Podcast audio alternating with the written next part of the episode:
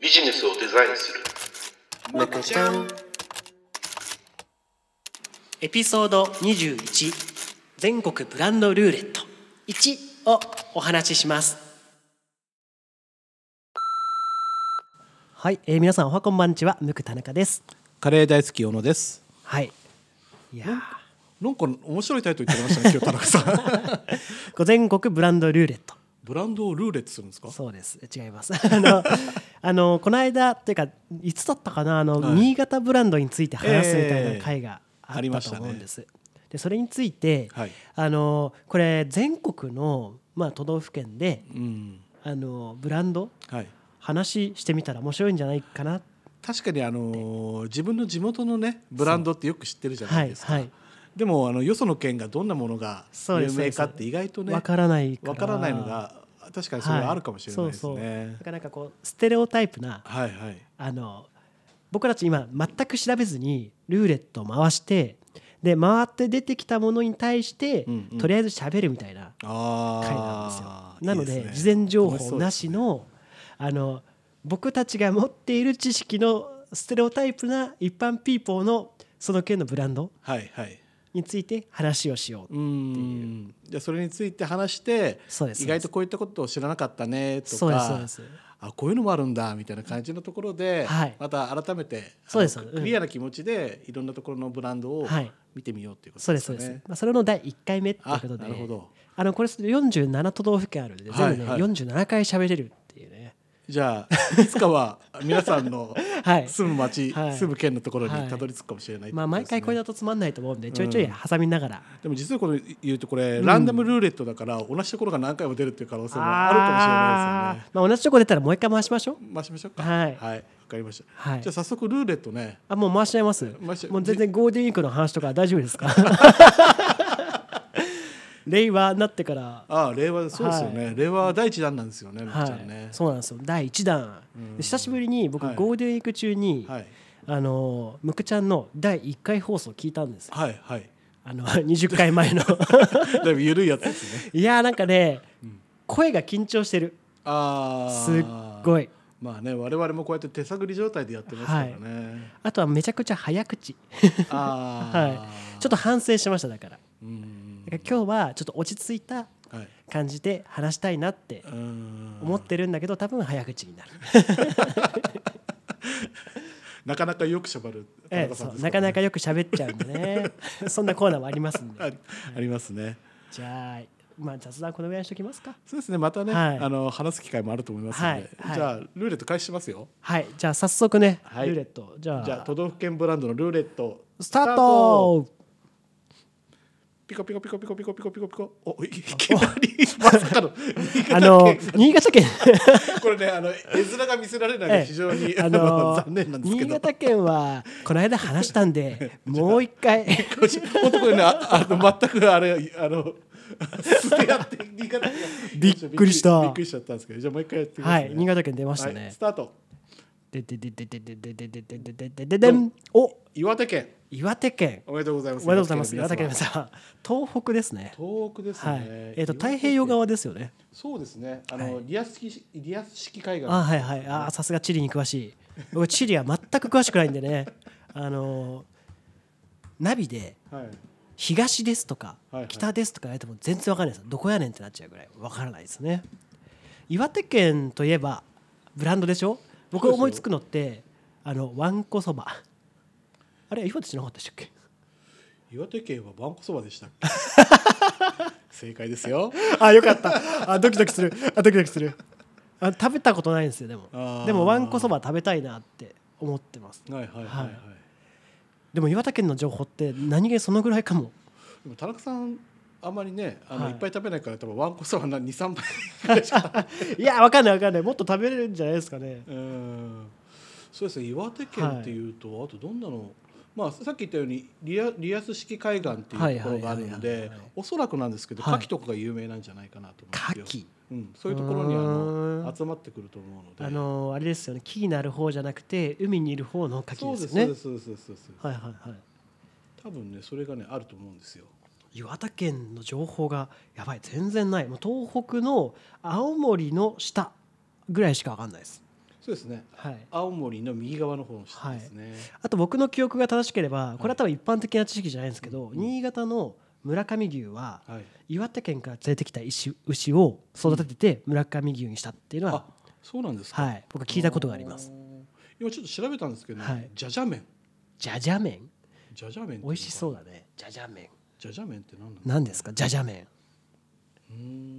じゃじゃ麺ってあなんかあのあれですか麻婆的な中華的なうんかね、肉味噌をね平たい麺でうんうん混ぜて食べるみたいな感じへーの食べ物みたいですね。美味しそう。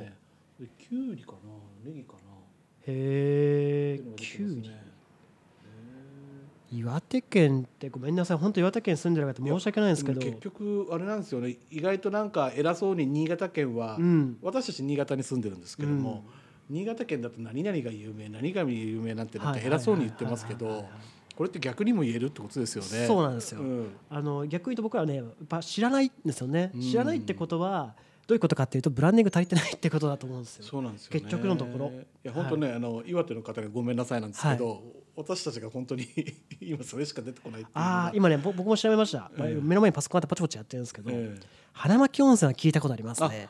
そうですね、はい。ありますね。花巻温泉は岩手県だったんですね。逆に言うと、んそうですよ。名前だけ知ってるけどそれがどこの地位というか地形のところにあるかとかね、場所にあるかっていうところが結びついてないってことなんですね。岩手県って近いけど行ったことないな。近くもないか。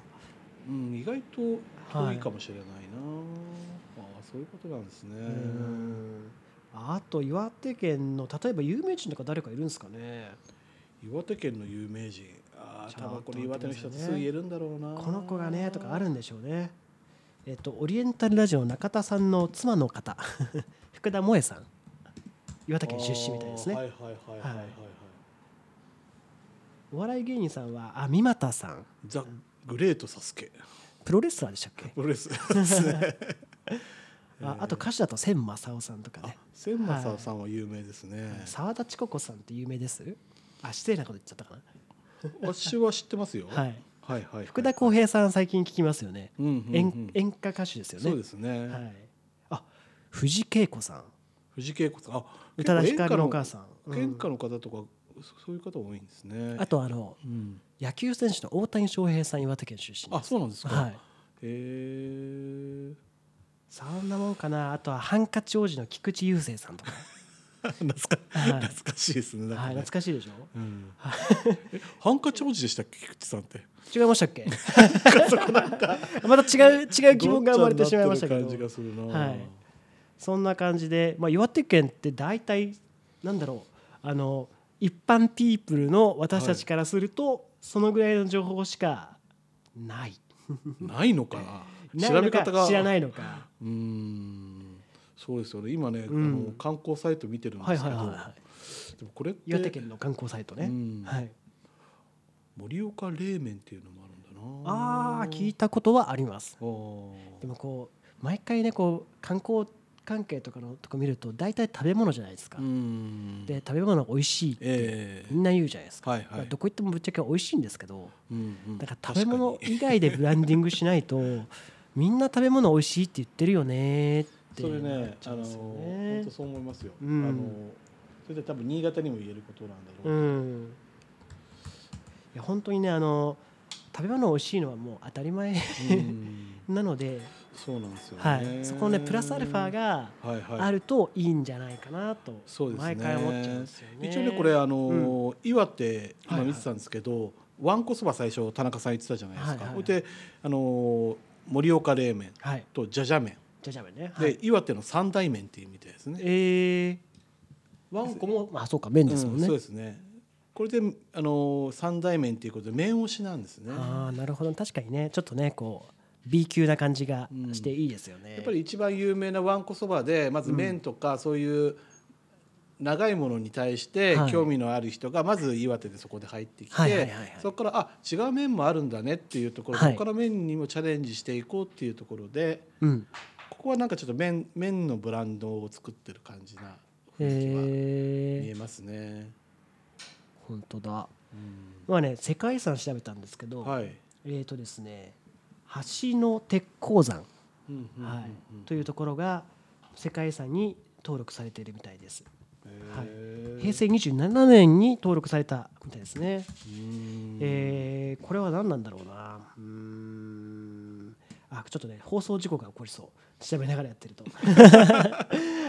えーっとあなるほどね。なるほどなるほど。鉄鉱山のなんかゆかりの人がいるらしくてですね。うんうん大島大島大島高藤さんはいという方が安政5年いつよ安政5年に作ったはいものでまあえー、と最古の西洋航路跡として国の文化遺産に指定されていたものみたいです。うん。ん。えまあ まあ、日本の鉄鋼産業のあの近代化を象徴するものだと、そうなんですね、はい、いうことみたいです。はい。いやあのやっぱ私ももっとどんどんねあのいろんな地域のお勉強していかなきゃいけないなっていうところの岩手第1回目で、はい、いやーまさかねこんなことが起きるとは思いませんで岩手したけれども難しかったです。うん難しかったですね、まあこんな形で、はいまああの次回もちょっともう一回チャレンジそうですね。もうちょっとね勉強してね、はい。チャレンジしていきたいというふうに思いますので。なんかね岩手の方とかでこんなとこもあんだよとかそうですよね。あればぜひあのコメントなりですね、ええあのご連絡いただきたいなそうとですよね。ふざけ。るなっていう、ね、お叱りのね。お叱りの、はい。ねその可能性も十二分にあると思いますけれども、はい。まあ第一弾はこんな感じでちょっと、あの許してもらえればなと思います。ので、田中のなかなかよくわかるトレンドワード。はい、OK このコーナーは、無垢代表の田中が気になるトレンドワードをなかなかの切り口でしゃべくります。はい。田中のなかなかよくわかるトレンドワードのコーナーです。はい、今日はどんなことトレンドワードをはい。こうみんな多分大好き。人工知能あ。AI、AI ですね、はい。はい。AI について、まあちょっと喋ってみようかなと。実は言うとさっきあの、うん。このコーナーのあああのタイトルコール。せうんの後に説明をしてもらった、はいはいはいはい。あの今回から女性になったんですけどそうですそうです。実はあれ AI の女の子に一応喋ってもらったんですけども、ちょっと片言っぽかったですようんね。でもはい。なんか自然に喋れるようになったなと思って。確かにね昔と比べるとねあのボーカロイドみたいなものから進化していったと思うんですけど、そうなんですよね。いやーでもねあの AI なんですけど、はい。まあ、僕もねあの知ってる限りのこととかちょっと調べてたりとかもはい。しているんですけど、はい。まず AI ってまず何の略詞なのかっていうところなんですけど、まあ人工知能そのままで、はい。えーアーティフィシャルインテリジェンス、ああなんか難しそうですね、はい。まあ、人工知能うんインテリジェンスの知能ですから。はいはい。ということで、まあ、これ一応辞書を引くと、はい。人工知能とは人間の脳が行っているうん。知的な作業をコンピューターで模倣したソフトウェアやシステムのことを指している。ああなるほど。そういうことなんですね。はい。まあはいはい。簡単に言うとこう人間がやるようなあの自然言語の理解はい。とか論理的な推論をするとか、はい。まあ、経験から学習するみたいなことを、まあ、総称して人工知能、AI と言ってるみたいです。はい。実際ね今 AI っていう形ではい。いろんなサービスとかね始まりだしてますけれどもね、具体的になんかどんなものが今あるんですか？まあ、AI っていうと、まあ、分かりやすいところで言ったら、まあ、うちも会社で使ってますがアレクサとかね、あ、れはスマートスピーカーって言われてますけどあれはい。AI じゃないってよく言うんですけどあれも一応 AI なんです、まあ、そういうものとかあとはその例えばキュレーションサイト系のサイトもそうなんですよね、要は例えばば自分の興味のあるものを登録しておくとそこの記事を集めてくるみたいな、うん。あれも AI はい。だしもっと分かりやすいところで言うと、あのー AI だとあれかな？あちょっと待ってくださいね。今出てこないよ。うん。例えばさっきのあの、AI で喋るっていうのもあれ原稿テキストをそのまま読み上げてるそうですよね。発音とかイはい。ントネーションを計算してあれはねあの人工知能がレベル別っていうのがあるらしくて、はいはい1から4まであるんです、ええ。で1が言われたことだけやる、はい。まあ、会社で言ったらバイトみたいな人、うんあれがいわゆるさっきの読み上げをしてくれた人っはい。ていうのはレベル1はい。になると。でレベル2がルールを理解して判断できる人、まあ、うん普通の社員さんみたいな扱はいいはいはいはいでレベル3っていうのがルールを改善してより良い判断ができる人、はい。まあ、課長とか部長とかね、はいはい。そういう人たち、はい。でレベル4が自分で判断基準を作って設計した上で判断しちゃう人、あそれちょっと怖いですね、えー怖いですね、まあ、これは経営層。う んとか、まあ、そういう人たちのことを言う,、えー。言うみたいです。でまあ、そのレベルで言うとそのうん。1234でそれぞれサービスがはい。あると言われてます。なんかサービス本当いっぱいあってねなんだかわからないんですけど。例えばなんか今自動運転とかもねまあ、あれも今一生懸命やってですますよね。ね。はい、自動運転も AI だし、はい。画像認識とか、うんはい。マイクロソフトさんのサイトは結構いっぱいやってるんですけど、はいワトワトソンという AI があって、ええ。その自分の写真を送ると、はいあなたはアジア人で何歳で男性ですとかっていうのが出てきたりするんですよ。そうですよね、はい。結構若く見てくれたりとかするんですよ、ね。あそうです。僕ね、ええ。あのー、30いくつかな？34ぐらいの時にはい。一回それやったことがあって、そしたら32歳女性って出ました。性別まで変えられる。そう性別が違うっていう。ね、ええ。まあ、それはねあのいわゆるそのワトソンさんのはい。勉強、うん、不足そうなんですよね。はだからもう5年経ってるから良くなってんじゃないかなって思うんですけど、まあ、よくねあの学習すれば学習するほどね精度が上がってくるって言いますからはい。ね。まあ、そのことをね機械学習と、うん。あと深層学習っていう,、はいはい。みたいです。ディープでラーニングっていやつですそうそうそうそうそうはい。でそのディープラーニングっていうのが、はい。いまあ、いわゆるそのとにかく例えばねお寿司の写真をはい。200枚見せて、はい。でこの画像を出してこの寿司は何ですか？イカみたいな、はいはいはいはいはいはい。そういうことをやるのがいわゆるあの深層、うんうん。えー学習ディープラはいーニング、ディープラーニン。グねはいはい。そんなふうにですねあのいろんなことをこうやっていくことを、まあ、機械学習もそれも含めるんですけど、うん。やっていってこう勉強していく、うん。とあの自動的に判断できるようになっていくっていうとそうなんですね。レベルが上がっていくっていうことみたいです。じゃあたまにちょっと違うイカがあってもそういったイカが何種類か出てくれば、はい。はいあこういうのもイカとして、はい。あの判断していいんだなっていうはい。形でだんだん理解していくもしかしたらこれはアオリイカとかこれはコウイカとかこれはあの青葉が乗ったイカとかそういうふうにジジャンル分けされていくと。結局この確率は何パーセントぐらいの確率だから、ん結果的にこれが一番正しい答えだろうみたいなそう感じの弾き方なんですかね。はい、そんな感じかなと思ってます。うんで AI っていうのはとにかくそのいつも言われるのが仕事が人間の仕事がなくなっていくんじゃないか、えーこれよく言われてますよね。言われますね。はい、でこれはあの簡単に言うとルーチンワークのような仕事は多分うん AI にとって変わっていく、そうです、これは間違いないうんと思います。はい工場とか物流とかもね結構そうですね。それに変わるって言いますよね。い。やもしかしたらバスの運転とか、はいはい。電車の運転とかも全部、うん。はい、もう自動運転になるだろうし、宅配とかも今ねドローン飛ばしてやってますよね。ね。ね。場所指定しては飛んでいくとか、うん。はい、いやそういういわゆるこう別に人間がやらなくても AI でできちゃうような簡単なルーチンワークってのは多分結構速い速度で。だってあのゆりかもめなんてあれ AI じゃないけどもほぼ自結構前からね自動運転ですからね。だからちゃんとそういうレールが敷いてあるものに関して言えば割と車とかに比べるとはい。簡単に運用しやすいかもしれないですよね。で逆に AI に奪われない仕事何かっていうと、まあ、アートディレクター、まあ、僕たちみたいなはい。ブランディングやっていますよみたいな人とか、まあ、あと、まあ、うちで言ったら漫画家先生とかね。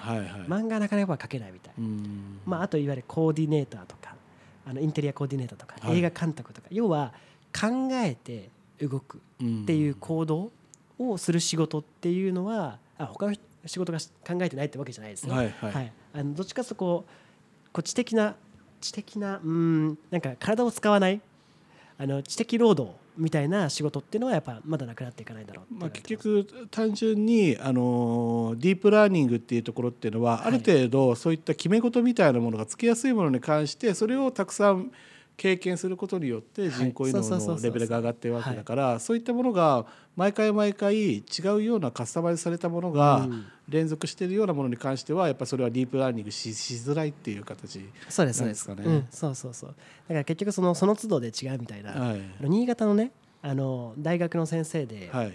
お話をしたことがあって、ええ。面白かったのが、はい。その職人の動きを、うん。そのセンサーではい。取得してでそれをまあ AI によって機械にラーニングさせて、はいはいはいはい。同じことをさせるっていうのをやったんですよ。で新潟の職人っていうのは例えばその洋食器作るとか、はいはい。バフかけってあの磨くみたいな人なんですけど、はい。で全く同じことを機械にさせたんだけど、うん。できなかった。ああ、これなんでなんだろうっていうのを研究してる先生がいて、えあの要は数字上では全く同じ動きをしているのに、どうしてこれができないのかって言っていて、これ面白いなと思って。多分私も結構手先器用な方なんで分かるんですけど、多分ねあの手先の皮の1枚分とかうのん触覚であったりとか、うん微妙な熱の伝わり方だったりとかそういったところをちゃんと人間って感知してるんですよね。そうですよね。だからその辺の、うんいいわゆるそうそういう人間的なセンサー部分がまだまだこれからそうなんですね。はいでももしかしてずっと進化していくと最終的に人人間なのか、うんまあ、アンドロイドなのかわからないみたいな世界がそうですね。やってきて映画みたいになっちゃう。まあ実際まあそのクリエイティブなものは失われないと言いつつも、まあ絵描いたりする、うん絵を描いたりするね AI も実際いま出てきすからますからねね。うん、だからどうなっていくかわからないんですけどねだ。からあ学習できるものであれば、それを応用して、うん何かしらのクリエイティブなことができるようになるんだろうなとは思いますけれども。だからね僕らもその AI にとって変わられちゃうような仕事ばっかりやっぱ続けててもしょうがないなっていうのがあって、うんね。はい、で多分これどんな商売されてる方でも一緒だと思うんですよね。はいはい。だからその部分を逆にまあ AI をうまく使うことも重要だし、うん。でその分違う労働をやっていくってことをちょっと考えていくと、この AI っていうのは、まあ、あの怖いものではなくてどういうふうに活用していくかっていうのを考えていくとそうですね。はい、あの多分、うん、あのそんなあの危険を及ぼすような存在にはならない。ならない。あの人間が制御してますんでね。ええ。